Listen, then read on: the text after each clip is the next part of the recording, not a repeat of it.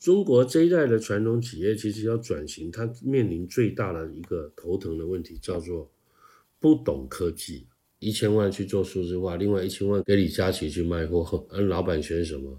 大部分都选李佳琦。你的转型，你你肯定遇过非常多的坑。对，数字化里面我们算是很厉害的公司，我们最后还是会踩很多坑，很多坑啊，其实有时候是节奏感的坑。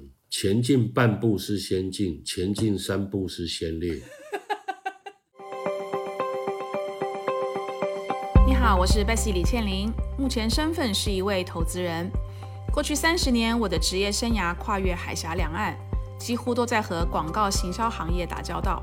我把自己的商业观察和思考记录下来，通过这本备忘录分享给大家。同时，欢迎你关注我们播客节目的微信公众号“备忘录加”。加减符号的加，期待与未曾谋面的你有更多的交流，一起走进每一个正在发生的商业现场，探索有趣的故事。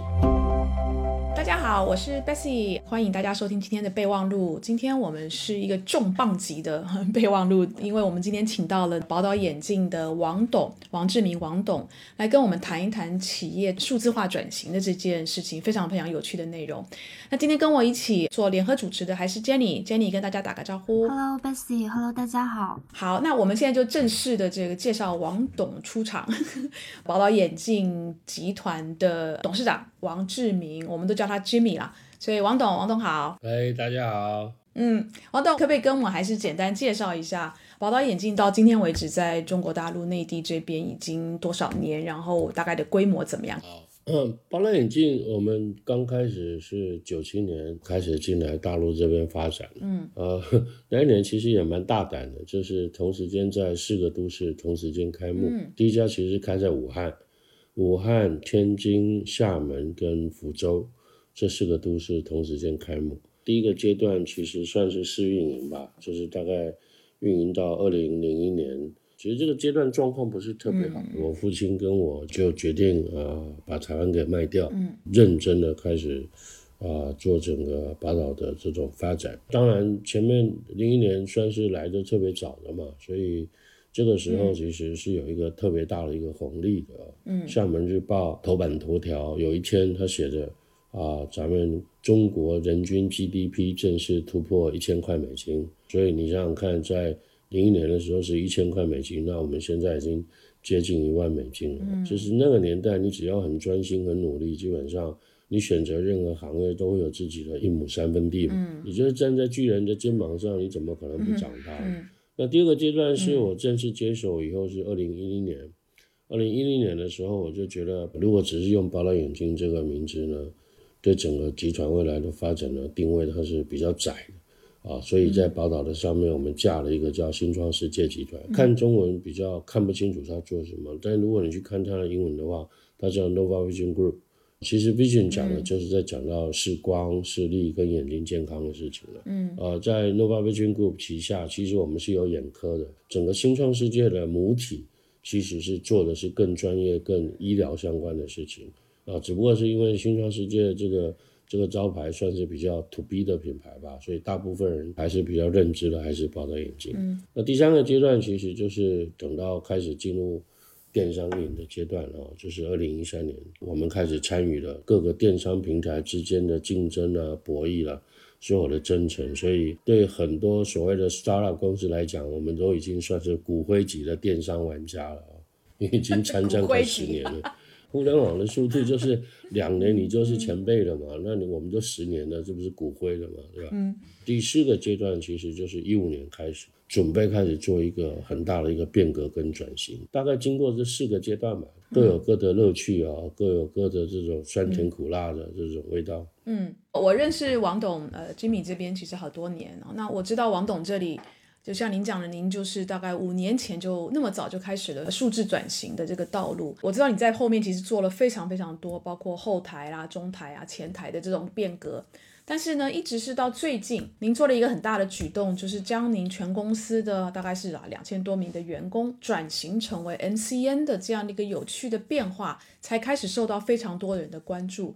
我觉得王董现在除了每一天经营这个新创世界的这个集团之外，还有另外一个工作，就是负责要去做非常多别的企业到。呃，宝岛眼镜这边来去做学习之旅的一个讲师的工作，因为我们也去听过，我知道非常多的企业都来这边跟您想要取经啊，所以我想先请 Jimmy 跟我们大家讲一下，您这个把员工转型成为 MCN 的这个过程，这个想法是怎么形成的？那这个想法是实际上是怎么做的？这其实有很多是偶然啊，但是也有很多是必然。我二零一零年就成立电商部门了。哇，这么早！一零年到一二年的时候，那种那两三年其实是一种 pilot test，有两个电商部门，一个在北京，一个在上海，都是测试项目。然后二零一二年才正式把它组合起来，变成是一个总部，一个战略级别的部门。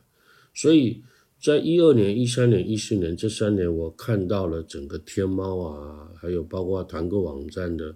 千人大战的时候，那时候就在思考，OK，好，这个新的时代来了，那我们要怎么去面对新的时代？我那时候花最多的时间就是找互联网的人聊天开会。反正以前所有的团购网站我们全跑遍了，大众点评跟美团还没合并之前，我们也就开始合作了。所以说我跑了大概一年多两年以后，就发现，OK，好，这个平台电商的逻辑很简单啊，就是把用户拽在自己手里嘛。拽在自己的手里以后，他们再进行所谓的流量分发，靠流量分发来赚钱。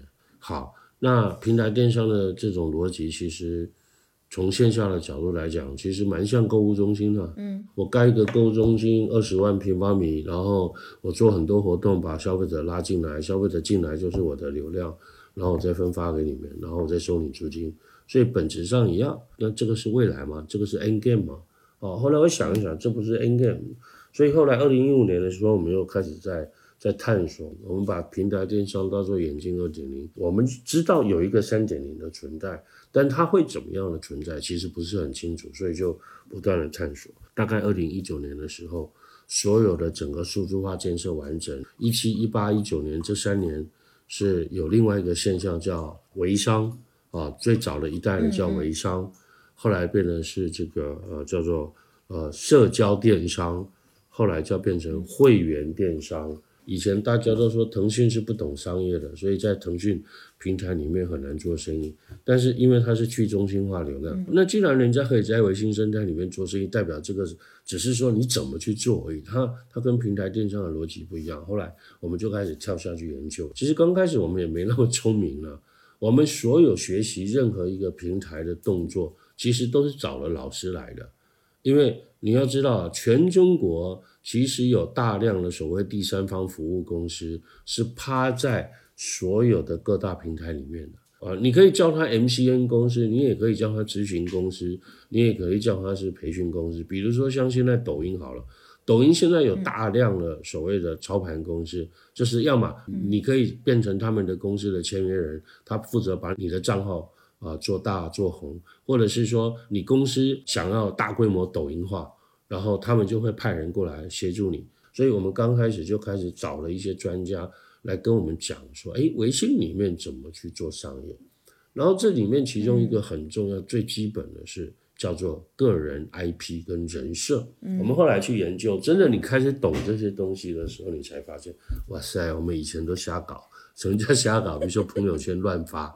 啊，如果说你今天要建立人设的话，其实你是要很精准。你任何发的一篇文章，包括你写的文字，你在任何一个平台上都是要精心设计过的。因为你今天在讲呃所谓的个人 IP 跟个人人设的时候，实际上你已经想把自己一部分的你商业化了。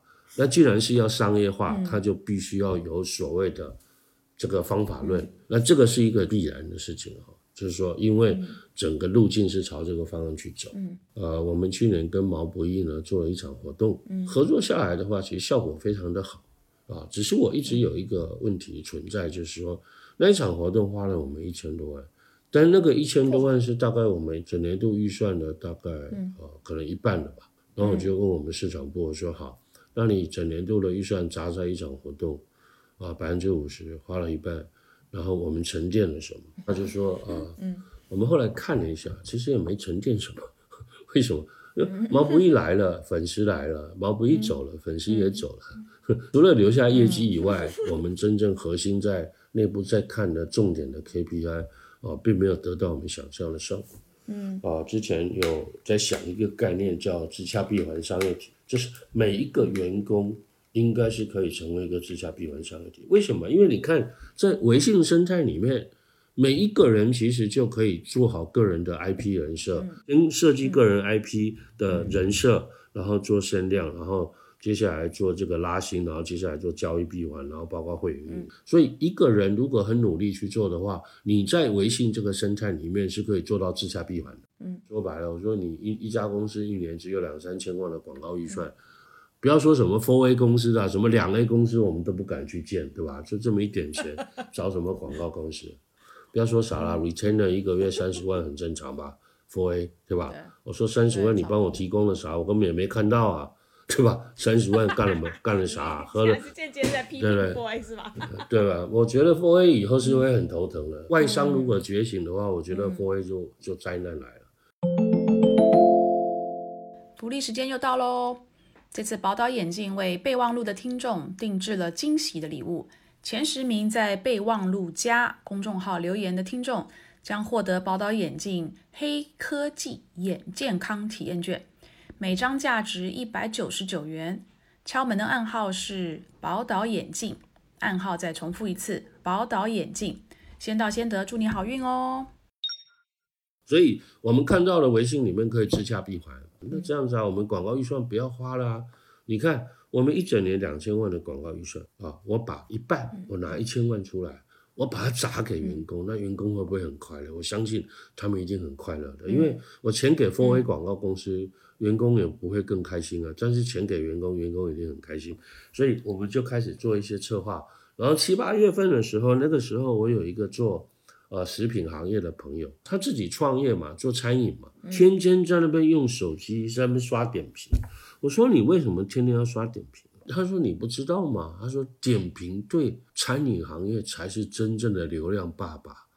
你们卖货的是拜天猫，我们做餐饮的是拜点评啊。我就看着他怎么操作，然后我也学着他怎么操作，因为我们的人其实就并没有看清楚平台的本质。我就是把一个券丢上去卖而已，它其实里面是有运营的方法论的，只是我们那个时候通通不知道。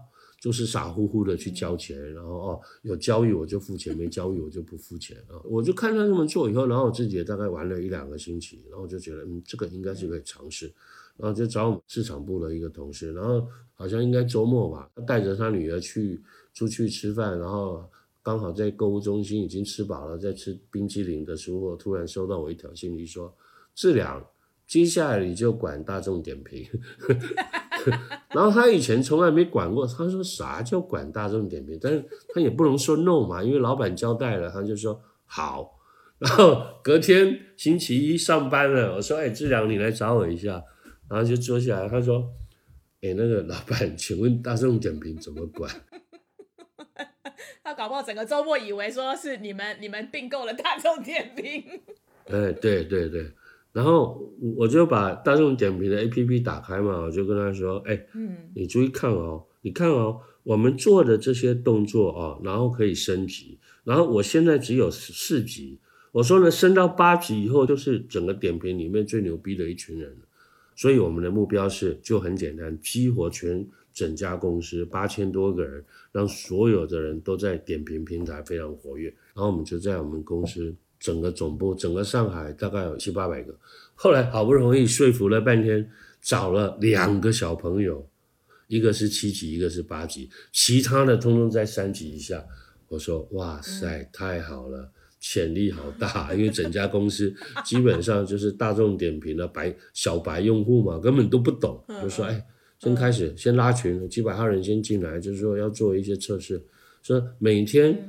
这个大众点评签到啊，每一天可以拿一百块钱。志良就跟我讲说：“哎，老板，这个一百块会不会钱太多？”我说：“哎呦，傻小子，你都不知道什么叫千金买十嘛，商鞅变法怎么变法的嘛？就搬个柱子就五十两黄金了，这一百块钱算啥？”所以我们就开始这么干。到了第五天的时候。突然整家公司开始进来跟我们玩的超过两千人，哇，我们就开始组队，这两个月左右，整家公司七八千个人全部激活，而且每个人就是每天很心甘情愿的在上面写东西，它是其实有偿的嘛，啊，我们后来算了一下，其实你看哦，激活八千个人，我花了多少钱？我后来算过了，我总共也才花了十九十六万，哦，OK，哦，我还以为就两个月嘛，两个月红包砸完了。对，嗯，对啊，所以所以你看，我一场毛不易的活动，我就花掉一千多万了。那你说我才花十几万就把全员激活了？但是激活不是重点嘛？你只是让它跑起来了，然后后面开始，我们现在就开始做很多的内容。然后大概点评了玩了半年以后呢，我就跟志良说，还有一个很重要的阵地，咱们也去学一下吧，就小红书。然后就找了一个小红书的专家，也是来给我们呃上课。然后每一次开课大概一两百个，一两百个，所以到目前为止开了三四期吧，所以大概小红书培养了八百个人。三个月前我们开始进去知乎，我们研究它的整个路径，找也找了一个很懂知乎的老师来跟我们讲了一个星期的课。其实现在你只要把平台，你只要一个平台看透了，所有的平台逻辑差不多，只是它有一些细节不大一样。比如说大众点评，大众点评对写的内容是没有任何要求的。但是如果你是在小红书上，不好意思，小红书有小红书体，就是如果你不按照它标准来写的话，你根本不会有流量。所以整个 MCN 的路径其实是这样子过来，但是它最原始的基本是，因为我们看到了微商起来以后，一个员工一个个人的单体是可以做成一个叫自洽闭环。所以我们后来在内部宣导的时候，我们就说，二零二零年咱们最重要的是，其实是我们整个人力模型的变革，就是希望我们每一个同事、每一个伙伴都能够做到自洽闭环。所以我们接下来要给你们很多钱，鼓励你们去创作内容，鼓励你们去把每一个平台的账号好好的培养好，因为这个以后对你个人也好，对公司也好，都是有巨大的价值的。嗯，这个里面最重要的启发其实是哪里？嗯，比如说大学生的实习啊，在找工作的时候呢，都会有一个巨大的问题在什么？就是通常企业要求是要有两年以上的工作经验，对吧？好了，问题来了，他他大学毕业刚好就是没工作啊，然后所有的人都要有两年的工作经验，这两年的时间差怎么 bridge 是吧？所以，我们后来发现了一件事情是什么？是反而现在最该鼓励的是大学生是干嘛呢？就是把所有的平台的这种规则跟账号都把它学好。假设你今天去面试，就算你没有工作经验，然后你把你的手机拿出来，你打开微信，你跟这个面试的人讲说，你看我有两个 SIM 卡，两个账号微信，每一个微信都有五千个人，也就是说，至少我的个人流量有一万人。接下来打开小红书，小红书上我有五千的粉丝。我写了多少内容？我自己个人 IP 怎么打造？你只要有两三个平台的 APP，你玩得很透的话，我还真的不相信哪一个那个 HR 部门的人看不懂这种事情，然后不会把你请到他们公司去。所以说，对大学生来讲，嗯，这个反而是他们最容易做的，因为他们本来就活在这个 APP 里面，是吧？对，这这太好了，因为我们的听众很多都是年轻人哦，所以我觉得很受用。那我想问回来，你那个员工 MCN，像比如说你的。第一个在大众点评上面，你你就说激活了你的员工的参与，让大家升级。我想问，就是说，在比如说点评这样的平台，你升级到了最高的，就是说 level 八啊，第八级的这个这个代表什么意义？就是第一个对对宝岛眼镜是什么意义？然后对这个员工的真实际的意义是在哪里？我简单说吧，就还是回归到我刚才最简单讲了，因为我们整家公司现在所有的做的事情只有五件事嘛，第一个就是寻找公益流量嘛。第二个叫做声量嘛，第三个叫场景设计嘛，第四个叫做啊交易闭环，然后第五个叫会员运营嘛。所以像大众点评这种，我们把它划归到属于公益流量平台了。这对我们来说，就是我们可以在这些平台上去吸引潜在的客人，进而跟我们变成是一个客户关系。对我们来说，我们现在已经不纠结啊级别了啦，就是它是 LV 七、LV 八、LV 六都无所谓，因为。整个技能已经培养出来了。嗯嗯，所以这个员工 MCN 的这整套做完，我觉得最明显的就是，如果我们大家在大众点评上面随便输入跟眼镜相关的，不管是眼镜、隐形眼镜、太阳眼镜等等的，宝岛眼镜几乎都是在前面的这个搜索结果里面会出现的，对吧？对，除了这个以外，当然我们还有很多比较大的优势，是因为我们本来店数就多嘛。对。我后来我们看这些东西，现在还觉得蛮惭愧。我们说，二零一三年就开始跟美团啊、大众点评合作，结果我们自己的账号在大众点评上都没有认真管理，而且放任了七八年。比如说以前 消费者跑去点评给我们吐槽，对吧？我们也没人知道啊，我们也不去管，也不去回复啊。对吧？那现在就等于是说，这些很重要的所谓公益流量平台，是消费者一定会去吐槽的地方，那我们就能够很快速反应。其实消费者投诉是一个非常棒的开始，他至少愿意投诉啊。很多人是连投诉都不愿意投诉，转头就走了，再也不回来嘛，对吧？嗯，您做的这件事情啊，把整个全公司的这个几千名员工激活变成员工的 EMCN，这个是最外显的。这也是为什么最近这么多的企业过来跟您这边做学习跟取经。但是我知道，就像你讲的，你从可能幺零幺幺三年还是幺二年的时候，你就开始做了一些公司的数字化的转型。所以可以跟我们说一下，除了现在看到的这个最外显的这个员工 MCN 的这样的一个尝试很成功之外，其他一些外人比较不清楚的成功的数字化的转型有哪一些吗？其实今年我们最出名的不是 MCN 化，在十一月份之前，大部分人找我们聊的都是私域流量，因为我们在二零一五年的时候，当我们决定的去探索眼镜三点零讲的什么样子的时候。我们就做了一个比较大的变化，因为中国眼镜这个行业其实相对非常的落后了啊，不管是政府也好，或是老百姓也好，对它的认知呢都是不大够的。我举一个最简单的例子，就是啊，今天呃，在中国的眼镜店里面呢，平均验光时间大概五分钟啊。甚至包括医院也是哦，就五分钟，这么短。如果你是在美国啊、英国啊、澳大利亚，如果呢你是验光的话，大概四十五分钟到一个小时。哇，差这么多啊！问题来了，那为什么在美国验光要一个小时，在国内只有五分钟呢？因为美国呢整个的验光是真正不是只帮你验个度数而已，它真的是进入你的眼球里面去看你，你的眼球里面有疾病。光线在你的眼睛里面融合的状况怎么样？比如说你有没有什么什么斜弱视啊啊，或是你可能白天晚上的视力差很大，这些都是要检查的。如果政府啊不注重视力健康的话，那他在宣传上他是不会去花很多时间去推动的。消费者呢，自然也不会把视力健康当做是一个多大的事，然后大家就随便配个眼镜，配个眼镜嘛，就好像买买一件衣服一样嘛。但实际上，你今天你在美国，为什么验光一个小时要收费一百五十块钱美金？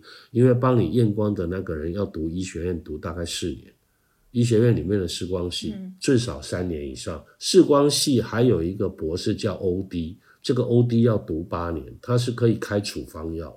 所以眼镜行业的本质，真正的核心本质是医疗，这是。大家一直都没有看清楚的地方，所以我们在二零一一年的时候开始就跟这个 Brian Holder 开始请他导入澳洲、美国、英国那种专业医疗视光师的这种培训模块啊，我们花了十年的时间培养了全中国最庞大的眼视光师团队一千六百名，嗯，这只是人才嘛。然后接下来一五年的时候，在探索三点零的时候，我们就把视光师当做是。最重要的跟消费者之间交互的中心，就围绕着他们来做整个服务流程。所以我们的数字化建设其实就是围绕着视光师跟消费者之间的互动打造出来。嗯，然后还有第二个比较重要的数字化基础建设，其实是 e-learning。哦，我们公司 e-learning 是非常早就 deploy 了。看我们所有的培训一定会录像。你知道这个习惯很难建立吗？就是刚开始前面一年的时候也把我气死了。每次培训完，我就问他们说：“啊，有录像吗？”没有。我说：“那你不是又在浪费生命吗？讲一节课只跟四十个人讲，为什么不给八千个人讲呢？”所以你现在注意看，整个新创所有的培训，一定都是录像，一定都数字化的。整个演示光行业，百分之九十八的数字化培训材料在我们手里。因为整个行业的人都没做，嗯，就是培训很多，但是都没有做数字化的处理。你的 e-learning 的平台你越 robust，代表的是说你的员工的学习的效率可以更高嘛？我们有八千个员工啊，每一个员工每一年接受的 training hour 啊，应该不会低于一百个小时。哇哦！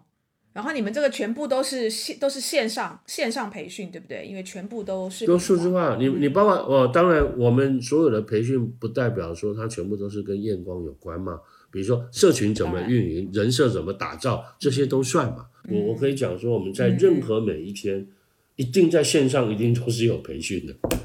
反正所有的这些全部都是数字化。哇哦，就是说你其实也不太担心你的员工被别人挖走等等，因为新进的员工他可以很快就可以透过这些线上学习上手，对吧？担心当然还是担心的，这个培养培养人是成本很重的嘛。你能够降低风险的方式就是，首先你的培训效率要很高嘛。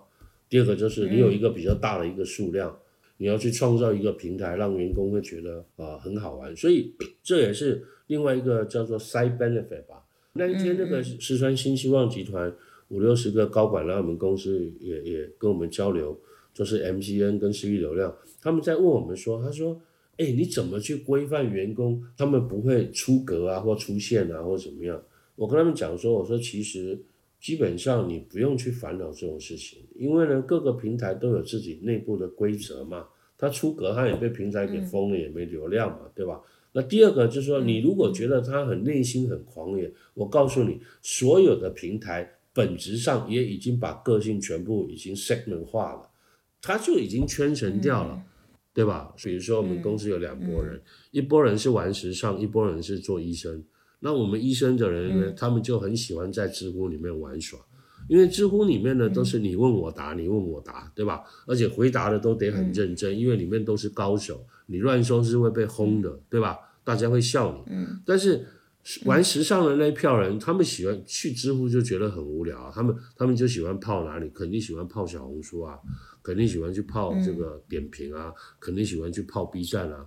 对吧？所以说，就是这些不同的个性的人，对他来讲，他平台的吸引力本身就不大一样。所以这个又延伸到下一个议题是什么？就是为什么推动起来这么容易？因为这个叫顺人性。很多零售公司是不允许员工在店里面玩手机的，对的，这个叫反人性。所以我们现在是鼓励我们员工，你去哪一个平台玩，请你玩出一点味道，玩出一点火花出来，这样。嗯，那 Jimmy，你在做这些数字化的转型哦，你是是亲力亲为。从你说的描述，还有我对你的认识，我知道有非常多的企业，他第一个会做的事情就是先去设一个叫做什么首席创新官啊，首席数字官，然后再让这个官带领着大家一起创新。我也听你说过，你曾经也设过类似的职位，但后来把它取消了，为什么？因为管的东西就比较太缥缈了吧？嗯。就是在这个 MCN 化之前，其实我们每一年都提拨一两百万。就是如果员工有什么创新的 idea 啊，然后呢，我们就会颁奖给他。结果没有没有一年，没有一年钱是花超过百分之三十的。员工刚开始的时候也是很努力提案子哦，但是有很多是很不靠谱啊。这个不管，问题来了，问题是。这些员工提所谓的创新的案子，提完以后还要上报，上报要审核，然后还一堆人开会，等到上报到真正 把这个创意都审核过再发下来，可能半年以后了。然后这个创意的的时间空间早就已经过了。嗯，这种所所谓的形式主义的根本就不对。那当然你没有一个审核，就是他只要提案子你就发钱，这也不对呀。是吧？所以，我们把所有员工的能量全部铺到所有各大平台以后，我反而发现这个问题完全解决了。因为你知道吗？创新最难搞的事情是按你的 KPI 跟闭环怎么设计。嗯。但是如果今天他把所有的能量放在这些平台上的话，那我就很容易去跟他谈什么叫 KPI。比如说你的账号的级别，你是 LV 五还是 LV 八？这个就是一个可可考核的吧。但是 Jimmy，因为这个公司是你自己的，所以你会这么的投入，这么亲力亲为。如果今天是一个企业，他是一个专业经理人做 CEO 的，我估计他对于就是说公司必须转型的那个痛，跟你感觉感受的那个痛是很不一样的，对吧？尤其是中国的外商，嗯嗯，你知道那个美兰啊，其实美兰大概六月份的时候就来我们公司听过我们讲的了。讲完以后呢，美兰也很震撼，她说：“哎，你们这套逻辑实际上是一个很完整的方法论，嗯，是能够持续以恒。然后你公司如果朝这个方向走，你不断的去迭代，你的竞争力一定会越来越强。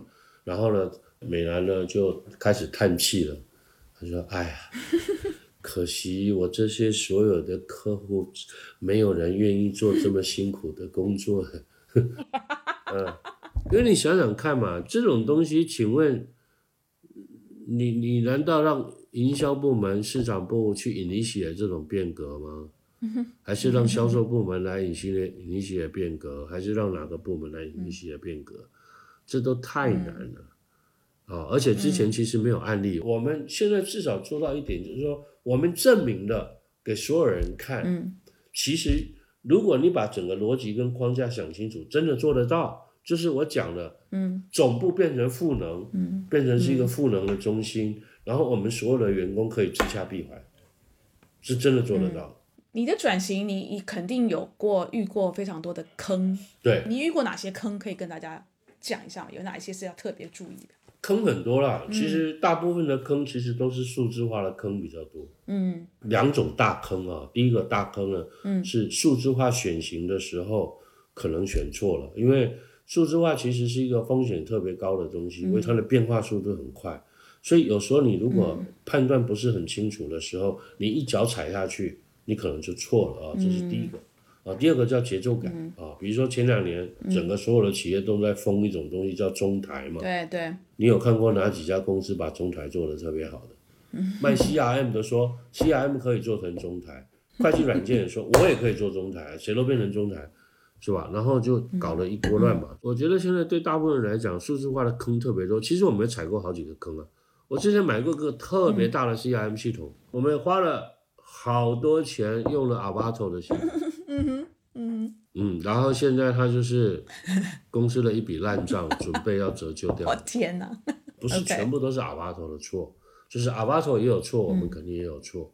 哦，那这里面就是所以说。数字化的坑其实很多，我们算已经算是数字化里面我们算是很厉害的公司，就是我们很少会踩坑的公司，我们最后还是会踩很多坑。那代表就是说，如果你常常不懂的话，那只好你自己努力学习，要不然找很靠谱的人跟你做咨询嘛啊，这个是很重要。那第二种坑是什么呢？就是说梦想很大，愿望也很好。但是执行的团队不行，通常是没有认知，就是说认知的模型不对啊，所以呃，像现在我们通常跟一些人聊过以后，大概会从三个角度看这件事嘛。比如说，你今天要做转型，我们先看的第一个层面叫认知的层面，第二个呢是能力的层面，第三个是执行的层面嘛。也就是说，你的认知半径、你的能力半径跟你的执行半径这三个对不对？最糟糕的是什么？是认知半径很小，执行半径很强了。就是一开始选就选错方向，然后执行力特别强了，很快就把公司给搞死了。我很好奇眼镜行业这整个的这么一个走向，因为王总刚刚有提到说，其实眼镜行业它的这个本质是医疗。不知道对不对哈？就在我观察里面，会觉得，呃，国内的眼镜行业它更多是一种零售的感觉，呃，比较碎片化，而且相对会比较分散，集中度也比较低。所以我很好奇，就是呃，宝岛眼镜是怎么能够在这么一个比较碎片化的这么一个行业里面去做到现在这个规模的？然后也是您刚提到说，可能国内的这个眼镜行业和欧美还是有一定的差距的嘛？那未来的话。呃，会不会有比较快的一个走向？是说它也会走向更呃，比如说更专业化的验光，或者说是呃更加接近于医疗本质的这么一个走向呢？这个问题其实你你可以把它放诸于各个中国所有各大零售行业都一样了，在整个连锁管理经营的部分呢，其实呃中国大概还有大量的这种空间呢。呃，可以更专业，可以更高效，可以更集中化。哦，我举个例子，比如说宠物店，全中国大概有至少几十万家吧。但你有看过什么连锁的吗？也没有啊。全中国有快五十万家药店，但是个体药店有一半以上啊。所以说这个问题主要是因为我们的人口密度的问题，还有第二个就是我们的运营上，我们很多很不规范的地方。我我举个很简单的例子啊，宝岛直营店千零八十，那你知道假宝岛有多少吗？假宝岛接近四千家。哇，假宝岛。对啊，然后打到我，我都每年我们之前每年要花几百万上千万去做打假，打到我实在是好累哦。你知道为什么？因为打不完，就是我越打越多。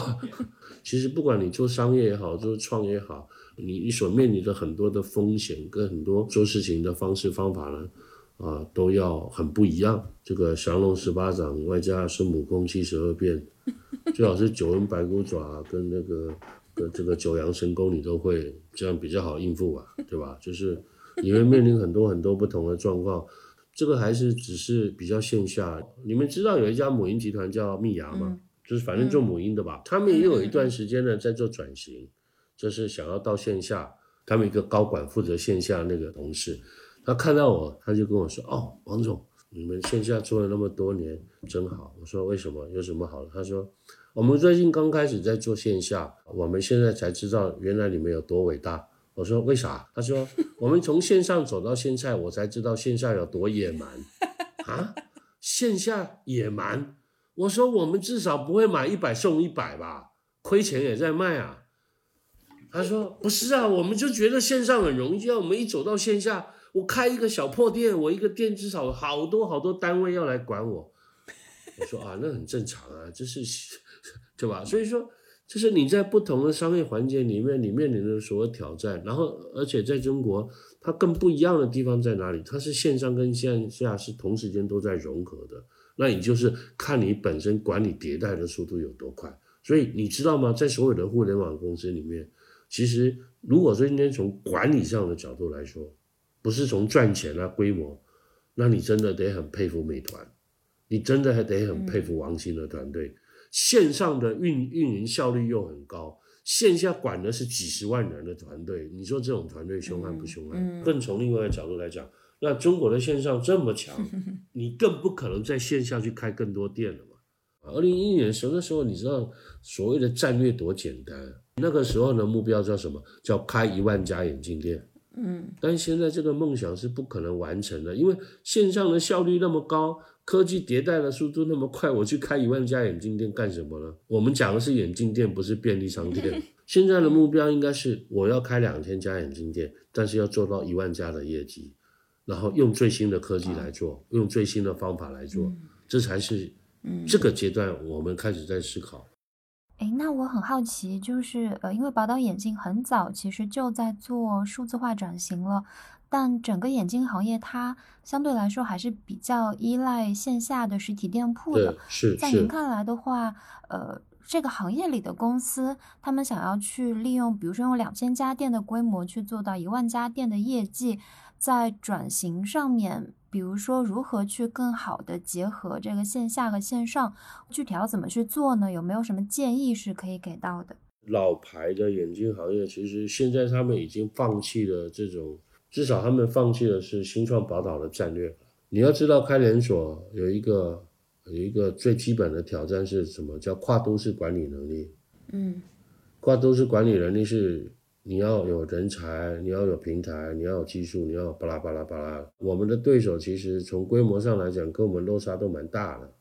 二零一五年开始，我们每一年在 IT 跟数字化的投入不会低于两千万，也就是说五年砸了快一个亿。那你除非说你本身就很相信，你要能够坚信数字化能够带来效果，要不然你怎么可能砸？所以数字化这一条路径为什么这么难走？是它很难短期出效果。他们现在开始看到我们的投入，他们认知到说专业很重要，所以所有的真正想要把就视光这个行业做好的人，专业开始大量的在投入。第二个，他们在本地化。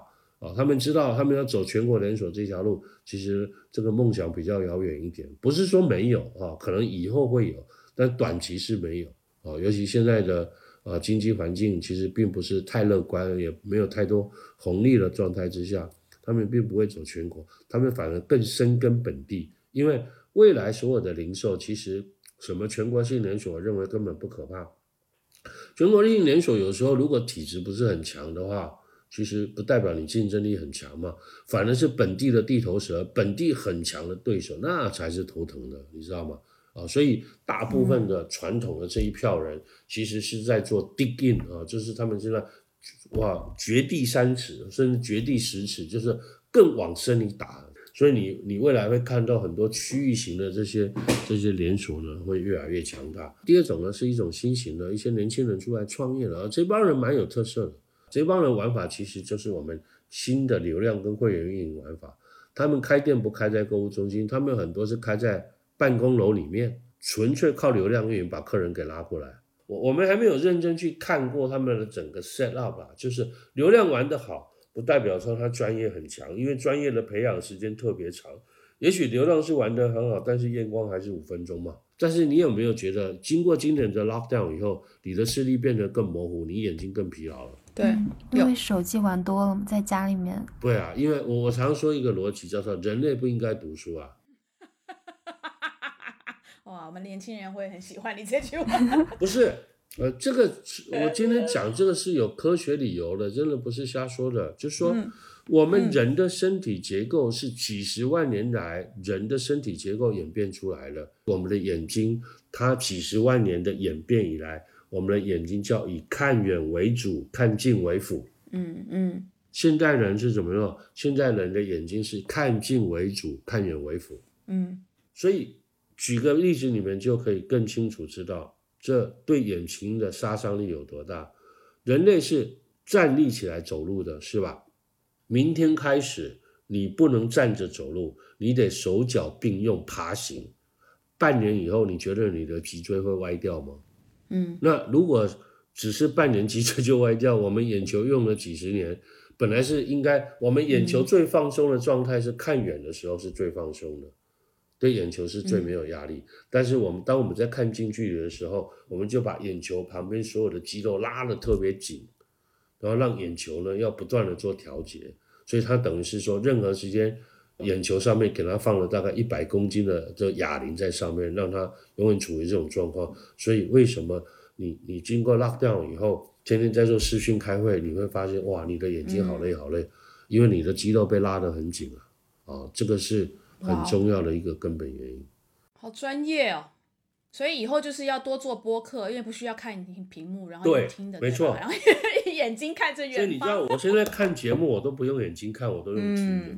太好了，你是我是看到的所有的企业的老板，不管是自己的公司也好，或者是专业经理人也好，第一个，你的那个对于数字这件事情的学习的欲望以及行动力是非常非常强的。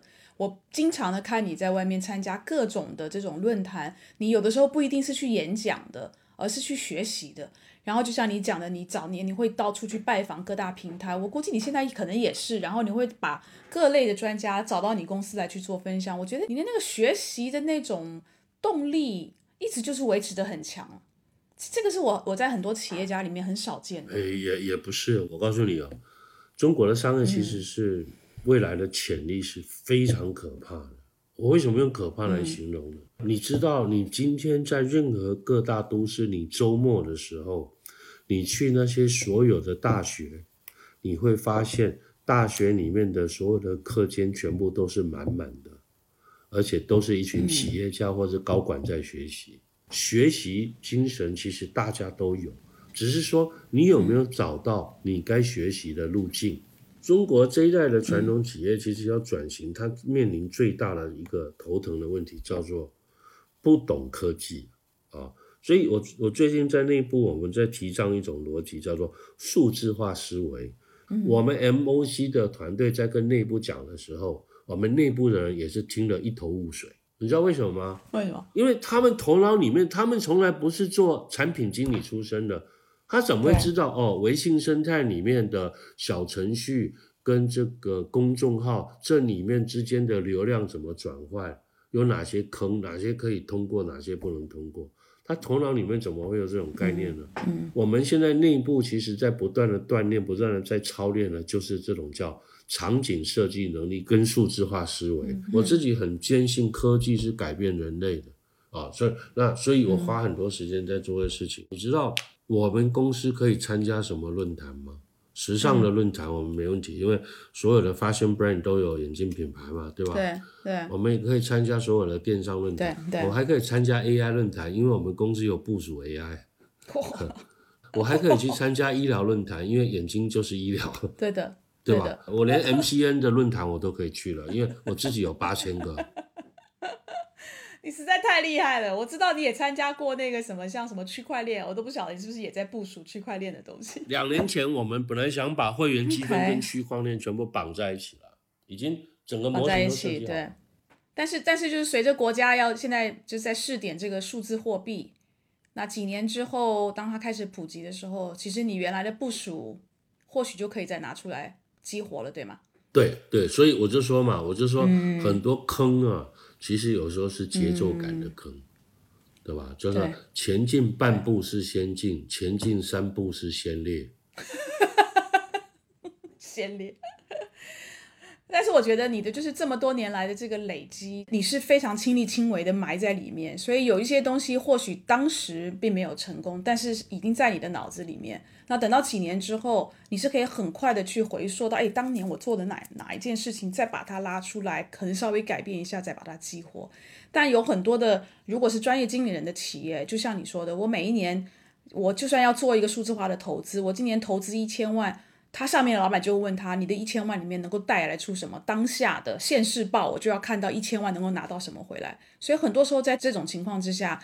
他根本没有给他一个试错的这个机会，就完全就没有没有沉淀，也就没有累积，没有累积，很有可能后面也就没有太多的这种资产。这个非常同意啊，数字化真的不是很快能够出业绩的嘛？